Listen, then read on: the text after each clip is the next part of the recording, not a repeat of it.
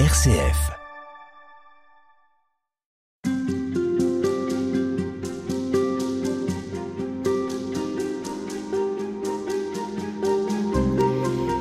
Elisabeth Parmentier, comment est-il question de ce thème de la bénédiction dans les textes bibliques?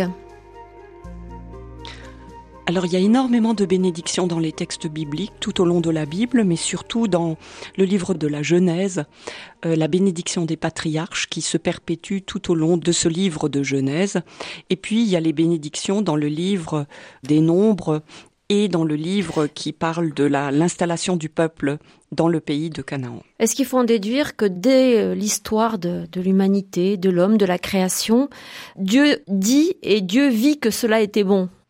Exactement. Vous commencez là par le premier, la première facette de la bénédiction, qui est la bénédiction universelle de la création, qui est véritablement l'expression du don premier, c'est-à-dire que avant que l'être humain puisse dire quoi que ce soit, puisse demander quoi que ce soit, il est déjà béni. Et ça, je pense que c'est très très important pour l'être humain de se rendre compte que la vie est un miracle, que le fait d'exister est en soi une bénédiction et que c'est pas quelque chose de normal, de simple, d'évident, mais c'est extraordinaire.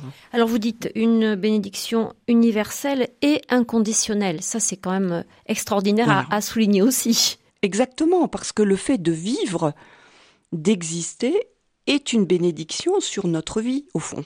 C'est la première facette. Il y a d'autres registres? Alors tout à fait après commence la bénédiction de l'alliance, qui est la bénédiction où Dieu choisit un peuple avec euh, Abraham et tous ses descendants, Isaac, Jacob et les fils de Jacob. Euh, ça commence en Genèse 12 avec la bénédiction d'Abraham et euh, la ligne se poursuit dans le peuple élu. Et ici, on a une autre, un autre accent sur la bénédiction qui est la bénédiction de l'alliance, qui est assortie d'une promesse et d'une attente de la part de Dieu. C'est-à-dire que je te bénirai, sois une bénédiction. Et donc Dieu promet, et en même temps, il promet d'ailleurs aussi la prospérité, un grand nom, une descendance. Et il y a en échange la, fidélité des patriarches. Donc c'est plus du tout la même facette. Et c'est ça qui est difficile avec la bénédiction, c'est qu'on a beaucoup de facettes c'est pas conceptuel. On ne peut réfléchir à la bénédiction que toujours à partir de textes précis et pas dans l'absolu. Il y a encore le registre qui est lié au culte. Quand le peuple est dans le désert, puis lorsque le roi David, puis le roi Salomon vont se mettre à la construction du temple, enfin David en a l'intention, mais c'est Salomon qui construit le temple, on a cette, cette ritualisation de la bénédiction, notamment par euh, pas à travers Moïse euh, et Aaron. Aaron, qui est le frère de Moïse, qui s'occupe davantage de la partie rituelle de la, de la vie religieuse du peuple, et on, on a gardé dans le culte, en tout cas dans le protestantisme, la bénédiction d'Aaron. Que le Seigneur te bénisse et te garde, que le Seigneur tourne sa face vers toi et t'accorde sa grâce, que le Seigneur tourne sa face vers toi et te donne sa paix, qui est la bénédiction d'Aaron transmise au peuple. Là, on a une, une formule presque liturgique. La bénédiction devient quelque chose de cultuel. C'est encore une autre facette. Je me permets encore d'ajouter un élément qui est central, c'est que la première personne bénie à travers tous les textes bibliques, c'est Dieu lui-même.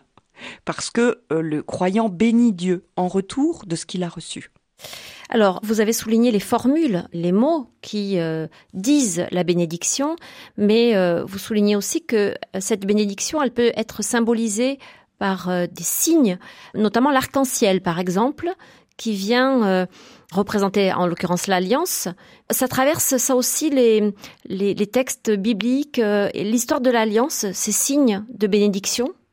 C'est-à-dire que le, la Bible emploie bien sûr des images et un, un grand nombre d'éléments symboliques pour représenter ce que ça signifie et, pour que l'être humain se souvienne, c'est presque mnémotechnique, pour que l'être humain se souvienne de ce qu'est l'alliance, et en l'occurrence la bénédiction après que l'être humain a été infidèle dans le récit de Noé, on a la, fin en forme de signe de l'arc-en-ciel qui doit être la mémoire de Dieu qui se souvient de son peuple, mais donc aussi la mémoire de l'homme qui se souvient de Dieu.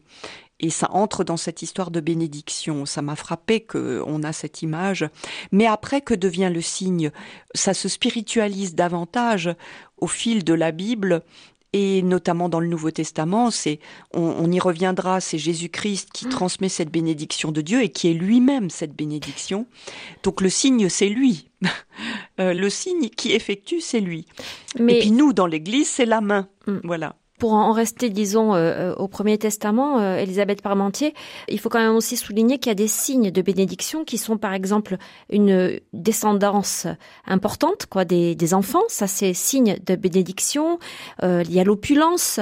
Il y a aussi tous les biens matériels qui, qui manifestent que Dieu a posé son regard sur celui ou celle qui bénéficie de ces dons. Comment est-ce qu'il faut l'interpréter, ça?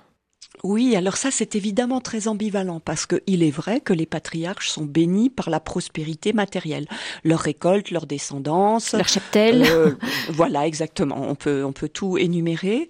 Euh, et en fait, ça représente euh, de manière visible le fait que Dieu les soutient.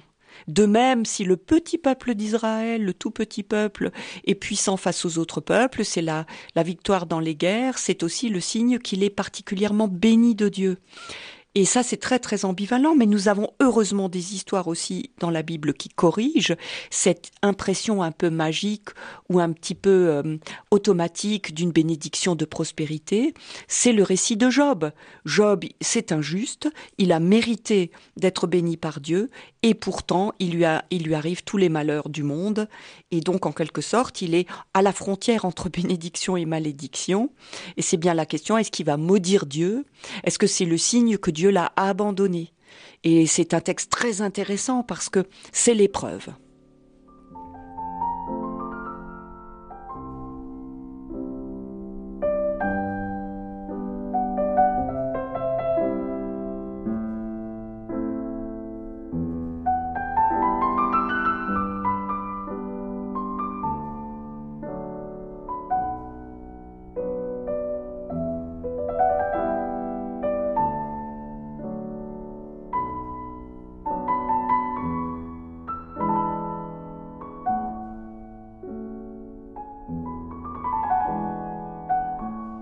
Vous avez prononcé le mot de malédiction, Elisabeth Parmentier. Est-ce qu'on peut parler de bénédiction sans parler de son pendant euh, négatif, en quelque sorte, la malédiction, qui elle aussi est présente dans les textes bibliques? Tout à fait, et c'est quelque chose qui nous rend, la vie plus difficile aujourd'hui, parce que comment en parler aujourd'hui où euh, on ne veut plus du tout maudire les ennemis même, c'est plus du tout un langage qu'on tient. Mais je défends l'idée dans mon livre que la malédiction n'est pas l'opposé de la bénédiction, mais son ombre. C'est-à-dire que dans un grand nombre de textes, le terme est utilisé, ou plutôt l'action, est à comprendre plutôt dans un sens particulier. Alors je m'explique. Pour Job, vous connaissez l'histoire, euh, donc euh, ce pauvre Job qui est injuste se trouve en fait mis au test.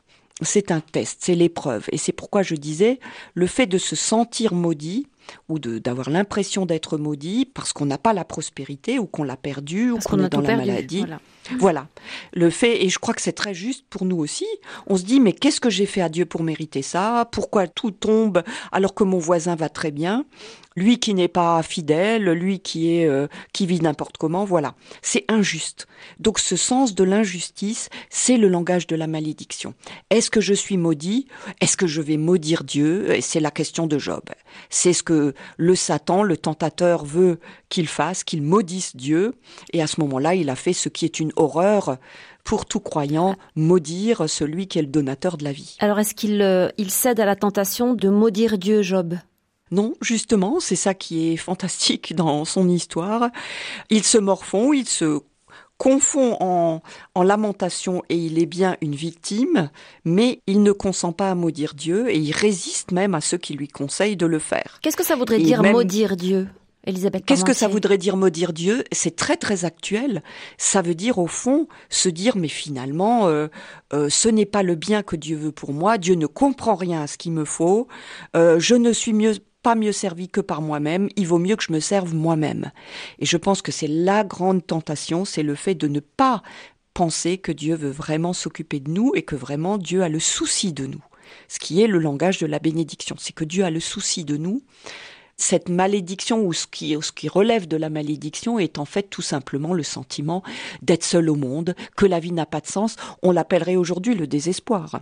Ça va même plus loin, non? Parce que la malédiction, c'est peut-être même aussi l'idée que non seulement Dieu ne nous veut pas du bien ou se, ne s'intéresse pas à nous, mais qu'il nous voudrait du mal, qu'il nous enverrait des épreuves. Oui, voilà, ça c'est une difficulté supplémentaire qui vient du fait que dans de nombreux textes de l'Ancien Testament, Dieu annonce sa malédiction. Alors comment comprendre ça? Il dit euh, bah, je bénirai Israël et je bénirai ceux qui lui veulent du bien, mais je maudirai et pas seulement une génération, mais même les générations des successeurs, ceux qui leur veulent, du mal. Et donc, comment comprendre ce langage? Si on le prend au premier degré, évidemment, on a un Dieu arbitraire, tyrannique, euh, horrible, dont on n'est jamais très sûr. Mais je pense que les textes bibliques montrent bien que c'est un langage dramatique pour dire la justice de Dieu. C'est-à-dire au fond, euh, c'est pas un Dieu doudou, c'est pas un Dieu gentil, c'est pas un Dieu doucereux. Euh, qu'est le Dieu biblique, et je ne parle pas que de l'Ancien Testament, dans le Nouveau également, on peut trouver euh, cette, quand même une facette de Dieu, de la puissance de Dieu, et c'est un langage qui dit Dieu peut tout, et donc euh, c'est un Dieu qui peut aussi modifier les situations et agir dans le monde, et c'est ça qu'exprime cette, cette rhétorique de la malédiction qui nous est très très étrangère aujourd'hui. À demain pour poursuivre, Elisabeth Parmentier. Merci.